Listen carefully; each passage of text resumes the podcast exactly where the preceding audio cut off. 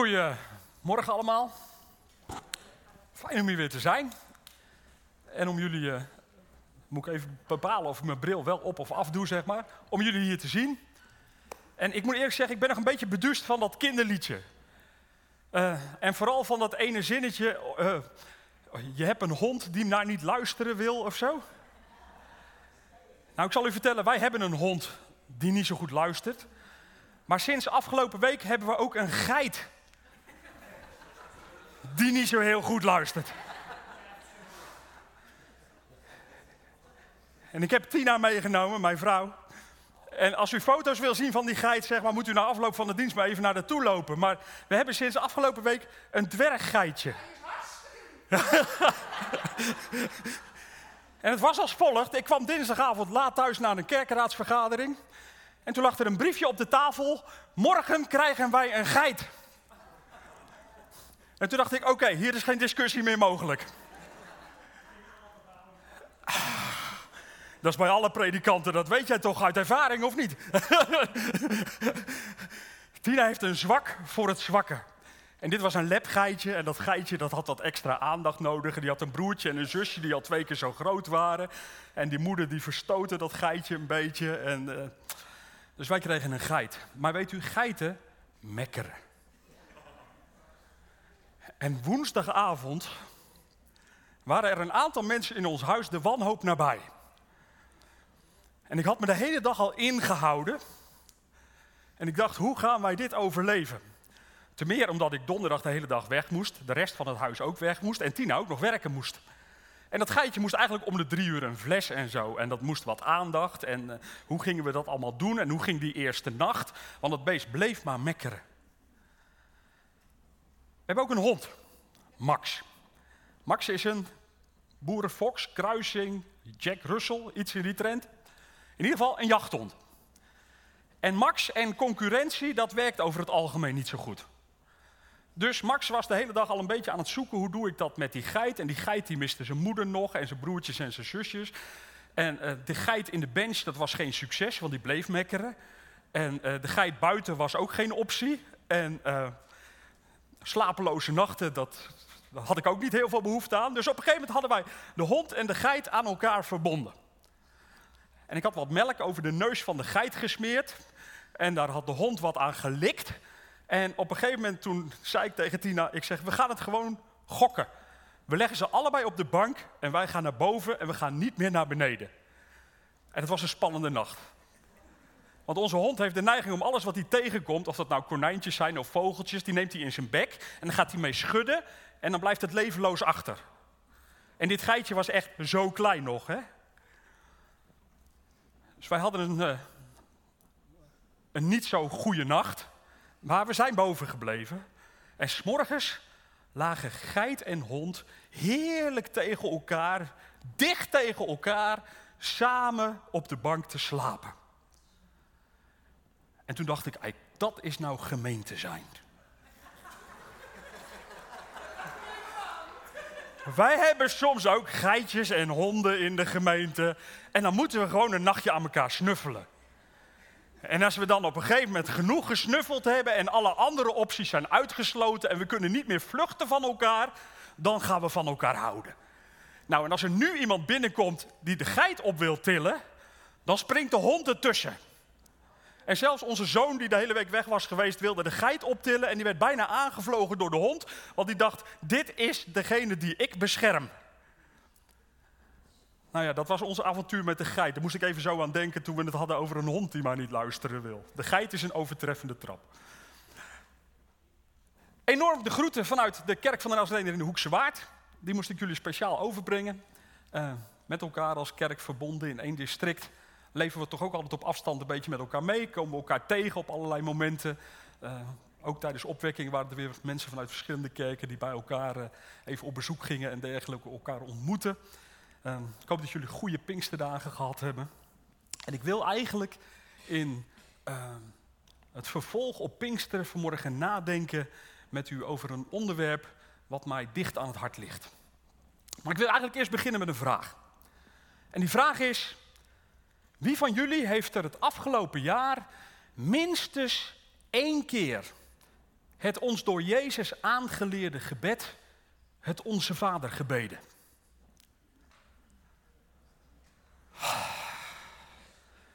Ik wou zeggen, ik verwacht een hele hoop van Zaanstad, hè? dat hebben jullie in de gaten.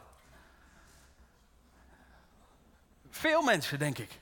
Toch wel ergens een keer een moment dat je het gelezen hebt of in een setting geweest bent waarin het gebeden werd. Misschien in een bijzondere dienst op een bepaald moment. En toen heb je die woorden voor jezelf misschien wel herhaald of uitgesproken. En ik zou eigenlijk willen vragen, is dat gebed verhoord?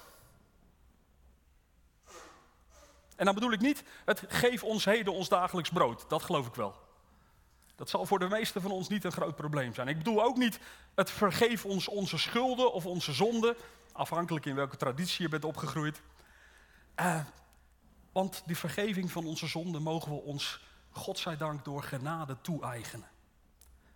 Maar ik zou eigenlijk willen nadenken over de eerste drie dingen die we in dat gebed eigenlijk aan de Heere God voorleggen. En die eerste drie dingen, hè, u kent ze. Uh, onze Vader die in de hemel woont, laat uw naam geheiligd worden. Wat dat ook maar mag betekenen, daar kun je op zich denk ik ook wel een preek over loslaten. Uh, gevolgd door die woorden, laat uw koninkrijk komen en laat uw wil geschieden. Is dat gebed verhoord? En dan wel in het bijzonder misschien van die drie de middelste. Die zou ik er vandaag in het bijzonder nog een keer uit willen lichten. Is dat gebed in en rondom jouw leven het afgelopen jaar werkelijkheid geworden? Heeft dat een vorm van verhoring ontvangen? En misschien moet ik eigenlijk wel zeggen, waar gaat dat eigenlijk over? Waar hebben we het over wanneer we die woorden naar de Heere God uitspreken? Heere God, laat uw koninkrijk toch komen. Ik wil vanmorgen met jullie nadenken. En dan heb ik een heel spannend apparaat gekregen. En dan hoop ik dat hij werkt. Kijk, hij staat er al. Over het thema de realisatie van Gods koninkrijk. Hoe gaat dat nou in zijn werk? Waar hebben we het dan over? Dit is waar je het Jezus eigenlijk voortdurend over ziet hebben in al die jaren dat hij rondliep in Israël, waarin hij zich onder de mensen begaf. En uh, je ziet dat eigenlijk dat, dat die centrale gedachte, het koninkrijk van God, bij Jezus voortdurend aanwezig is in de manier waarop hij zijn onderwijs geeft, de manier waarop hij zijn leven inricht, waarop hij met mensen individueel in gesprek is. En uh, een groot item in die tijd in Israël. Een vraag waar mensen zich werkelijk mee bezighielden. Hoe zit dat nou met dat koninkrijk van God? Hoe ziet dat eruit? Hoe krijgt dat gestalte? Hoe moet dat gebeuren op de een of andere manier? En in de aanloop naar Pinksteren, eigenlijk al in de aanloop naar hemelvaart, zie je dat dat ook de vraag is die bij de discipelen van Jezus aanwezig was. Heere God, Jezus, wanneer zal nou dat koningschap van Israël weer hersteld worden? Wordt hetzelfde woord gebruikt. Wanneer gaat er nou iets gebeuren waar we rijkhalzend naar uitzien? Waar we van ervaren dat het zo verschrikkelijk nodig is dat uw koninkrijk op de een of andere manier handen en voeten krijgt in onze eigen omgeving. En ik maak me sterk dat in het gebed wat wij bidden, laat uw koninkrijk komen, uh, dat daar toch nog wel wat elementen in zitten die we vaak over het hoofd zien of waar we misschien vaak de diepte van nog niet hebben begrepen, op het moment dat we die woorden werkelijk heel persoonlijk, intens en met een, met een, grote mate van, van, van integriteit naar de Heere God uitspreken. Als de wens van ons hart. En ik wil graag met jullie lezen vanmorgen een gedeelte uit Lucas 17. Lucas 17, de versen 20 en 21. En daar staat dit. Toen de fariseeën Jezus vroegen wanneer het koninkrijk van God zou komen, antwoordde hij hun, de komst van het koninkrijk van God laat zich niet aanwijzen. En men kan niet zeggen, kijk, hier is het, of daar is het. Maar weet wel, het koninkrijk van God ligt binnen uw bereik. En in de MBG-vertaling, de oudere vertaling, daar staat: Het koninkrijk van God is bij jullie. En eigenlijk is het een beetje als, uh, ik weet niet wie het bij jullie thuis de boodschappen doet, maar ik doe ze over het algemeen bij ons. Uh, het is als de boodschappentas die in de gang hangt. Aan de kapstok of in een of ander kastje in de gang. En eigenlijk kun je het grijpen wanneer je het nodig hebt. En Jezus spreekt hier woorden waarvan die, uh, waarmee hij eigenlijk wil aangeven van, joh, het is niet iets van ver weg. Het is niet iets van, van alleen maar abstract. Um, maar het is ook op de een of andere manier voor jou bereikbaar dat dat koninkrijk in jouw leven een plek gaat krijgen. En in eerste instantie zou je zeggen, dit zijn hele hoopvolle woorden. Dit zijn woorden die ons moeten aansporen. Het zijn woorden die ons goed doen. Dat koninkrijk dat is niet alleen maar iets voor in de toekomst, voor ver weg, voor straks de hemel op aarde of zo. Maar Jezus zegt, het is binnen jou en binnen mijn bereik.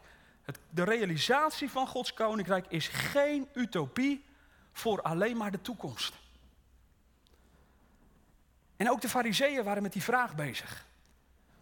En in Lucas zie je vaak dat er wordt gesproken over het koninkrijk van God. Hè. In Matthäus zie je vaak het koninkrijk der hemelen. Matthäus als schrijver, vooral voor de Joodse bevolking, gebruikte het woord God zo min mogelijk. Dus die gebruikt continu de term koninkrijk der hemelen. Uh, maar die koninkrijksgedachte, dat was iets bijzonders. Dat ging ergens over. Dat was bepalend. Het had op de een of andere manier een grote weerslag op het leven van de mensen in Israël in die tijd. Dat was waar ze mee leefden. Dat hing hen ergens boven het hoofd, dat hing rondom hen. En de gedachte dat dat op de een of andere manier werkelijkheid moest worden, uh, dat werd eigenlijk die, die gedachte werd, werd, werd gepaard gegaan met de vraag, maar hoe dan? Hoe dan? Wanneer dan? Wat dan? Hoe dan? Wat is nou het koninkrijk van God? Waar hebben we het ten diepste over? En misschien is het goed om die vraag als eerste eigenlijk te beantwoorden. Waar hebben we het over? En ik zou eerst een paar dingen willen noemen waarvan ik denk dat je op grond van de Bijbel kunt zeggen, hier gaat het niet over. En misschien zijn er wel wat dingen bij waarvan u zegt van oké, moet ik even over nadenken, dat is prima. Maar ik durf u te zeggen, als we de Bijbel goed lezen, dan zien we als eerste dat het koninkrijk van God ten diepste niet is goede dingen doen. Het is niet goede dingen doen. Dat is niet de kern van het koninkrijk van God. Daar heeft Jezus het ten diepste nooit over, wanneer hij op al die momenten waarop hij hierover spreekt met mensen echt, echt in gesprek is. Het gaat ten diepste bij die koninkrijksgedachte niet over samen goede, leuke dingen doen voor deze wereld. Het gaat niet over eten koken voor de mensen die honger hebben. Het gaat niet over lief zijn. Het gaat niet over behulpzaam zijn. Het gaat niet over geld geven voor allerlei goede doelen. Het gaat niet over de zorg voor het milieu. Het gaat niet over een geweldige kerkdienst waarin je de nabijheid van God zo bijzonder kunt ervaren. Daar gaat het niet over. Al die dingen weerspiegelen ten diepste niet het koninkrijk van God zoals het in de Bijbel wordt beschreven. En natuurlijk, het zijn allemaal goede dingen. Laat dat helder zijn. Het zijn goede dingen, geen twijfel over.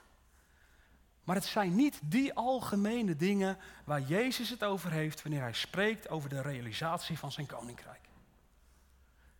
Weet je, goede dingen, die doen alle mensen. Goede dingen worden door heel veel mensen op allerlei manieren uitgewerkt. Maar laat heel helder zijn, als wij bidden, laat uw koninkrijk toch komen, o God, dan gaat het ergens anders over. En misschien helpt het wanneer we dan eerst maar eens gaan zoeken naar wat andere, meer passende woorden die recht doen aan de grondtekst, wanneer we het woordje basileia bekijken. En ik vond het eigenlijk heel erg geniepig. Ik weet niet of u de nieuwe visie al gelezen heeft van de afgelopen week. Maar die ging over het koninkrijk van God. En toen dacht ik, hey, ergens in het begin kwam ik iets tegen waarvan ik dacht, scherp. En eigenlijk is dat precies wat ik u voor wil leggen. Er wordt gesproken in het Grieks over het woordje basileia. En waar gaat dat over? De meeste Bijbeluitleggers die spreken bij dit woord over iets als uh, Basileia. Dat is daar waar de werkelijke invloedssfeer van Gods koningschap realiteit wordt. Het is de, de erkende rijkwijde van het gezag van Jezus. Het is daar waar hij werkelijk heerschappij voert. En misschien is dat woordje wel de allerbeste vertaling als we het hebben over het woordje koninkrijk. Het woordje heerschappij. Daar zou je het eigenlijk, voorstel van mijn kant, daar zou je het door moeten vervangen. Standaard. Heerschappij, dat is het. En weet je, dat maakt dat gebed wat wij bidden toch wel wezenlijk anders. Dat maakt dat het misschien veel dichterbij komt wanneer we dat gebed naar Jezus uitspreken. Dan wordt het niet, Heer, laat uw koninkrijk komen. Maar dan wordt het, Heere God, laat er werkelijk heerschappij zijn van u in mijn leven. Dan is het niet meer vaag en ver weg. Dan is het niet meer iets wat God vooral moet doen. Heere God, we zien de situatie in de Oekraïne. Laat toch daar uw koninkrijk komen. En we zien dat er honger is in de horen van Afrika. Laat toch daar uw koninkrijk komen. En we zien dat er een milieuprobleem is op allerlei plekken op de aarde. Laat toch daar uw koninkrijk komen. En dan houden we het ergens ver bij onszelf vandaan. En dat is ten diepste absoluut niet de betekenis van als Jezus het neerlegt in het Nieuwe Testament. Het gaat over heerschappij. En daarmee zou ik u opnieuw de vraag willen stellen. Is dat gebed verhoord in uw leven het afgelopen jaar? Heere God, laat er meer heerschappij van u zijn in mijn bestaan. Is dat gebed verhoord? Weet je, het koninkrijk van God is geen gebied. Het is geen stuk land. Het is geen sfeer waarin goede dingen gebeuren. Het koninkrijk van God is daar waar Jezus het werkelijk voor het zeggen mag hebben. En u kan u vertellen, dat vindt, zich vaak, dat vindt vaak daar plaats waar het leven schuurt. Dat vindt vaak daar plaats waar het pijn doet, waar het lastig en ingewikkeld is. Waarin je dingen moet loslaten, waarin je ergens mee geconfronteerd wordt wat ongemakkelijk voelt.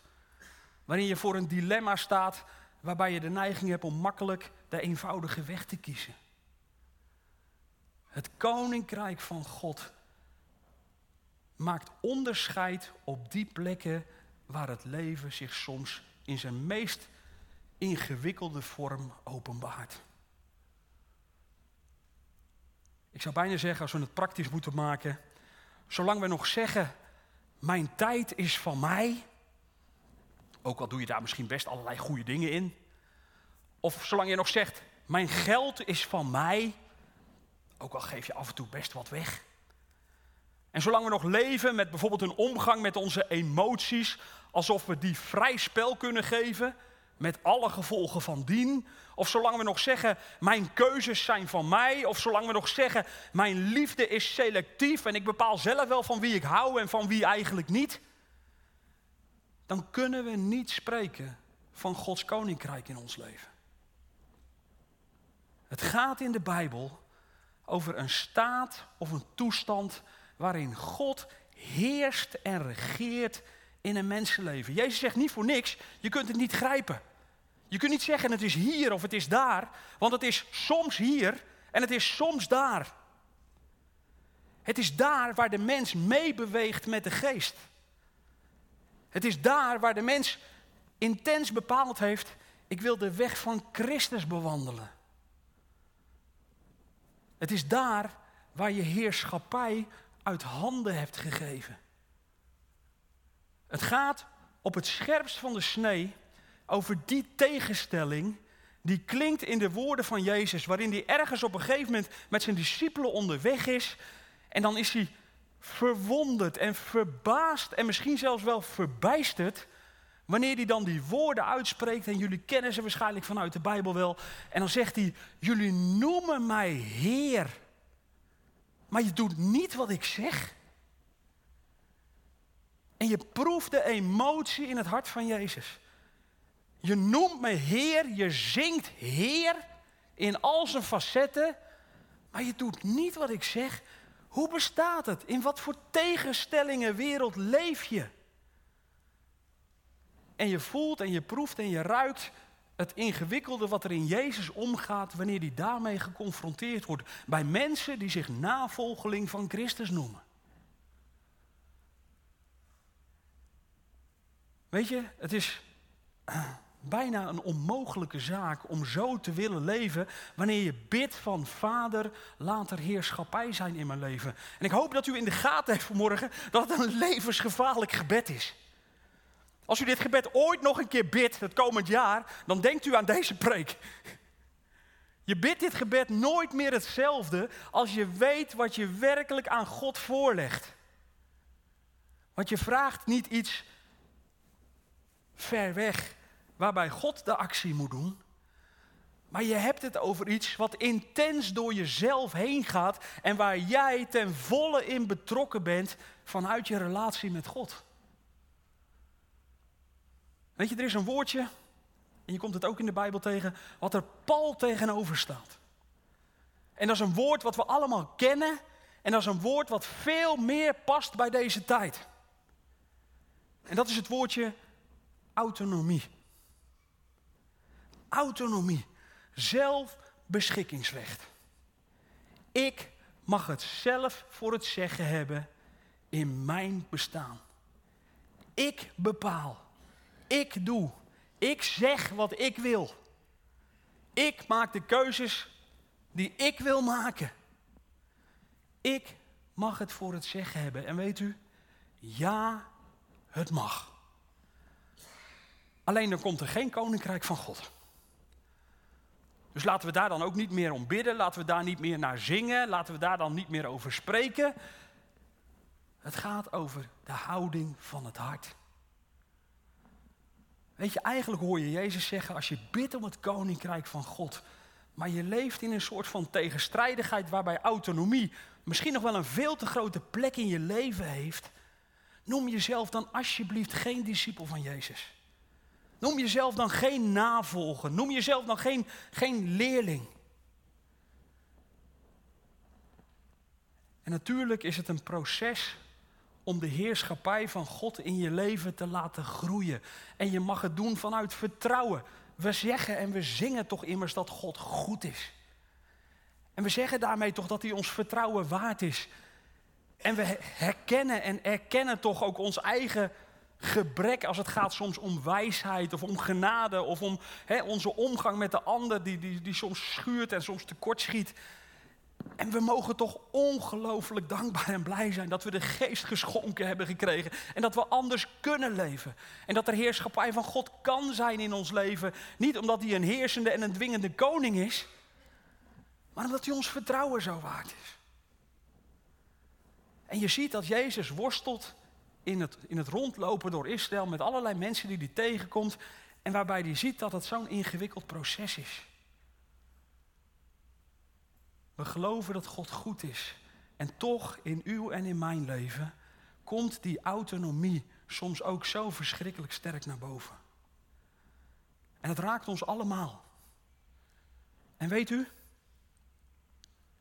zelfs bij Jezus. En ik ben zo ontzettend blij. En ik ben zo ontzettend dankbaar dat ik in de Bijbel woorden tegenkom die Jezus sprak in de aanloop naar de kruisiging, waarin ik mezelf zo ontzettend herken.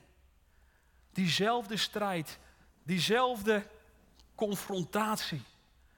En er is een moment als Jezus gaande is richting Golgotha en dan bidt hij hardop, o Vader, mag deze beker toch aan mij voorbij gaan. Autonomie. Mag het toch zo zijn dat ik deze beker niet leeg hoef te drinken? Mag het toch zo zijn, dit kunt u toch niet van mij vragen ten diepste? Maar niet mijn wil. Niet mijn wil. Laat niet mijn wil geschieden, zegt Jezus, hè, die gelijk was aan God. God in een mensenlichaam, in gesprek met zijn vader. En hij komt iets tegen in zichzelf en hij bidt, Heere God, niet mijn wil. Vader, laat het alsjeblieft anders gaan.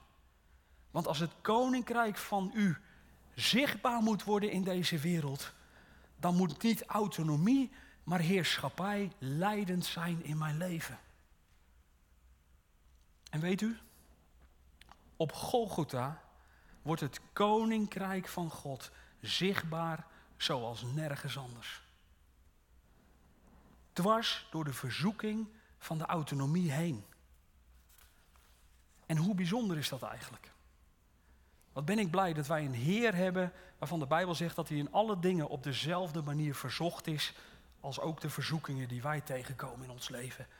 Jezus werd verzocht om de autonomie eigenlijk op de eerste plek in zijn leven te zetten. En ik en u en wij, we herkennen het. We herkennen de strijd van Jezus. Het verlangen om de makkelijke weg te gaan. Het verlangen om pijn en angst en onzekerheid maar uit alle macht te willen voorkomen. En het verlangen om te hopen op een opstandingsleven, maar zonder te willen sterven. We willen niet de eenzaamheid in, de van God verlatenheid. Vader, mag het aan ons voorbij gaan? Wie herkent het niet? En zeker in al die lastige, moeilijke, ingewikkelde, complexe situaties die u en ik allemaal in ons leven tegenkomen. En waarbij we soms weten, heel diep, wat het spoor van de geest is. Terwijl daarnaast de verleiding van onze eigen weg staat. Maar de kern van het christelijk geloof bestaat uit deze woorden. Niet mijn wil. Dan wordt uw koninkrijk zichtbaar voor deze wereld. Dan wordt het realiteit. Dan kun je ineens zeggen, wauw, kijk eens, daar is het. Hier is het. In zijn of in haar leven zie ik het ineens naar voren komen. Daar schittert de mens in heerlijkheid. En weet u, er staat een, ontstaat een verschrikkelijke realiteit in de kern van Christus, in de, in de kerk van Christus, wanneer we deze realiteit gaan omzeilen, waarin we deze woorden gaan vermijden, die woorden niet mijn wil. Dan gaan de hypocrisie en ook het pseudodiscipelschap hoogtij vieren. En Paulus die verwoordt het vlijmscherp in zijn tweede brief naar Timotheus. In 2 Timotheus 3, vers 1 tot en met 5, daar zegt hij dit. En dan zegt hij tegen gelovigen: Weet dat de laatste dagen zwaar zullen zijn. En de mensen zullen egoïstisch zijn en geldzuchtig en zelfingenomen en arrogant. En ze zullen God lasteren. Ze zullen geen ontzag tonen voor hun ouders. Ze zullen ondankbaar zijn. Ze zullen niets heilig achten. En ze zullen harteloos zijn en onverzoenlijk en lasterziek, onbeheerst en wreed. Ze zullen het goede haten. En onbetrouwbaar, roekeloos en verblind zijn. Het genot zullen ze meer lief hebben dan God. En ze zullen de schijn van vroomheid ophouden maar de kracht ervan miskennen. En vooral dat laatste zinnetje raakte me. Weet je wie er de schijn van godsvrucht moeten ophouden? Dat zijn mensen die op de een of andere manier iets zeggen te hebben met God. De anderen hoeven dat niet. Maar het gaat over mensen die zich blijkbaar voordoen als gelovigen, die zich blijkbaar voordoen als kind van God, als leerling van Jezus. Maar het is een schijn. En de kracht ervan zal nergens zichtbaar worden. En het koninkrijk van God wordt niet te proeven, te voelen en te ruiken. Weet je, en toch, als je kijkt naar wat Jezus zegt, dan is er een andere weg mogelijk. Als Jezus het heeft in Lucas 17 over het feit dat het koninkrijk van God binnen ons bereik is, dan heeft het alles met jou en met mij te maken. Dan heeft het alles te maken met die echte hartsvraag die er dan naar voren komt. Willen wij voluit betrokken zijn? Willen wij voluit meewerken aan de verhoring van het gebed wat we zelf bidden? En dat heeft dan consequenties voor alles gedurende elke dag, ieder moment, in elke situatie en in elke relatie. Dat heeft te maken met de manier waarop we met elkaar omgaan, de manier waarop we over elkaar praten, de manier waarop we over mislukkingen of falen of tekortkomingen praten van een ander, of misschien wel juist niet moeten praten en we weten het ten diepste wel. Maar het gaat over het feit dat Jezus ons voorlegt, wil jij meewerken aan de verhoring van het gebed wat je voorlegt aan Vader God? Namelijk, het gebed mag er meer heerschappij zijn van u in mijn leven. Daarom is de geest gekomen. Weet je, dan onderscheidt zich de discipel van de gelovige. En ik maak me wel zorgen over de toestand van de kerk. En ik heb wel eens de neiging om te denken, en dan beleid ik het daarna echt wel weer hoor. Maar ik heb wel eens de neiging om te denken, we hebben te veel gelovigen in de kerk, maar waar wordt discipelschap zichtbaar? Waar wordt heerschappij van Christus zichtbaar? In de bergreden in Lucas 6, daar zegt Jezus op een geweldige manier, daar zet hij het koninkrijk tegenover niet het koninkrijk. En daar gaat het voortdurend eigenlijk ook over niet mijn wil. De enige weg naar een goddelijk leven. In een complexe, ingewikkelde en ik-gerichte wereld. Maar laten we ons die spiegel maar eens voorhouden. Tot jullie, die toch naar mij willen luisteren, zegt Jezus, zeg ik, heb je vijanden juist lief? En liefhebben in de Bijbel, dat gaat gepaard met de praktijk. Dat is niet alleen iets wat je zegt met woorden, dat heeft te maken met hoe je dan over iemand praat of dat je met iemand praat. Dat lijkt me misschien al wel handiger. Dat heeft te maken met dat je het goede blijft zoeken, dat je vertrouwen durft te blijven geven, dat je genade voorradig hebt om de ander in zijn misstappen misschien wel eens wat gewoon met wat meer compassie te behandelen. Maar Jezus zegt tot jullie die naar mij luisteren, heb je vijanden lief. Wees goed voor wie jullie haten. Zegen wie jullie vervloeken. Bid voor degene die je slecht behandelt. Ook als het je baas is. En als iemand je op de wang slaat, bied hem dan ook de andere wang aan. En weiger iemand die je bovenkleed afneemt, niet ook je onderkleed. En geef aan een ieder die je iets vraagt. En eis je bezit niet terug als iemand het je afneemt. Behandel anderen zoals je wil dat ze jou behandelen. Want is het een verdienste? Dat is het goede waar we het over hadden aan het begin. Goed doen alle mensen. Is het een verdienste? Is het goed als je lief hebt wie jou ook lief hebben? Ook de zondaars hebben lief, degene die zij lief hebben. Is het een verdienste als je weldaden bewijst aan wie jou ook weldaden bewijzen? Ook de zondaren handelen zo. Niks bijzonders, zegt Jezus. Daar maak je het verschil niet. En is het een verdienste als je geld leent aan diegene van wie je iets terug kan verwachten? Ook zondaren lenen geld aan zondaars in de verwachting alles terug te krijgen. Nee, zegt Jezus, als je wil dat het koninkrijk van God zichtbaar wordt, heb dan je vijanden lief. Doe goed en leen geld aan anderen zonder iets terug te verwachten. Dan zul je rijkelijk worden beloond. Dan zullen jullie kinderen van de Allerhoogste zijn. Want ook God is goed. Ongelooflijk, hè? Ook God is goed voor wie ondankbaar en kwaadwillig is. Weet je, misschien mag ik jullie vanmorgen eens uitdagen. Om eens scherp te onderzoeken waar dit misschien wel speelt in je leven. Die tegenstelling tussen mijn wil en niet mijn wil. Die tegenstelling tussen autonomie en heerschappij. Waar kan het er zomaar binnengeslopen zijn in je leven? Die weg van de autonomie die ons aan alle kanten opgedrongen wordt in deze wereld. Op welk gebied mag God misschien eigenlijk wel helemaal niet meer spreken? Heb je hem afgeblokt?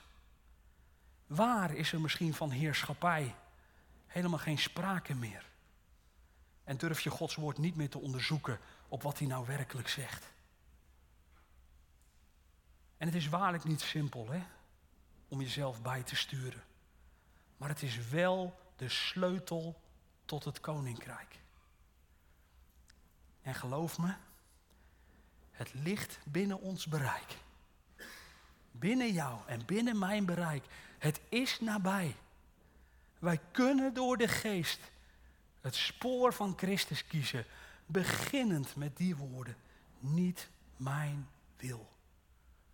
Omdat je God vertrouwt. Door Golgotha heen, via het kruis, via een geopend graf, daar komt het opstandingsleven van het koninkrijk in beeld. En dan wordt er iets zichtbaar wat we onszelf misschien wel nooit zouden kunnen voorhouden. Waarvan we denken, hoe is het in godsnaam mogelijk? Ineens is het koninkrijk van God op allerlei plekken. Midden in ons leven, midden onder ons leven, midden door ons leven. Overal aanwezig. Ik wil graag eindigen met het zingen van een lied en daarna is het altaar open. En dat is het lied Jezus, alles geef ik u. En ik wil u vanmorgen uitdagen om uzelf misschien wel opnieuw, misschien wel intens, misschien zijn er wel deelgebieden in uw leven. Misschien zijn er wel momenten waarvan u denkt, dit wil ik anders. Dit wil ik anders in mijn bestaan. Dit wil ik anders in mijn karakter. Dit wil ik anders in de manier waarop ik erin sta. Om die dingen over te geven, los te laten en te brengen aan het altaar. En laten we in een moment van zelfonderzoek, in een moment van gesprek met God, deze woorden zingen. En na afloop van het lied, onder het naspel, is het altaar open. En kunnen we onszelf misschien wel opnieuw, misschien wel om een hele specifieke reden, overgeven en loslaten bij het kruis van Christus.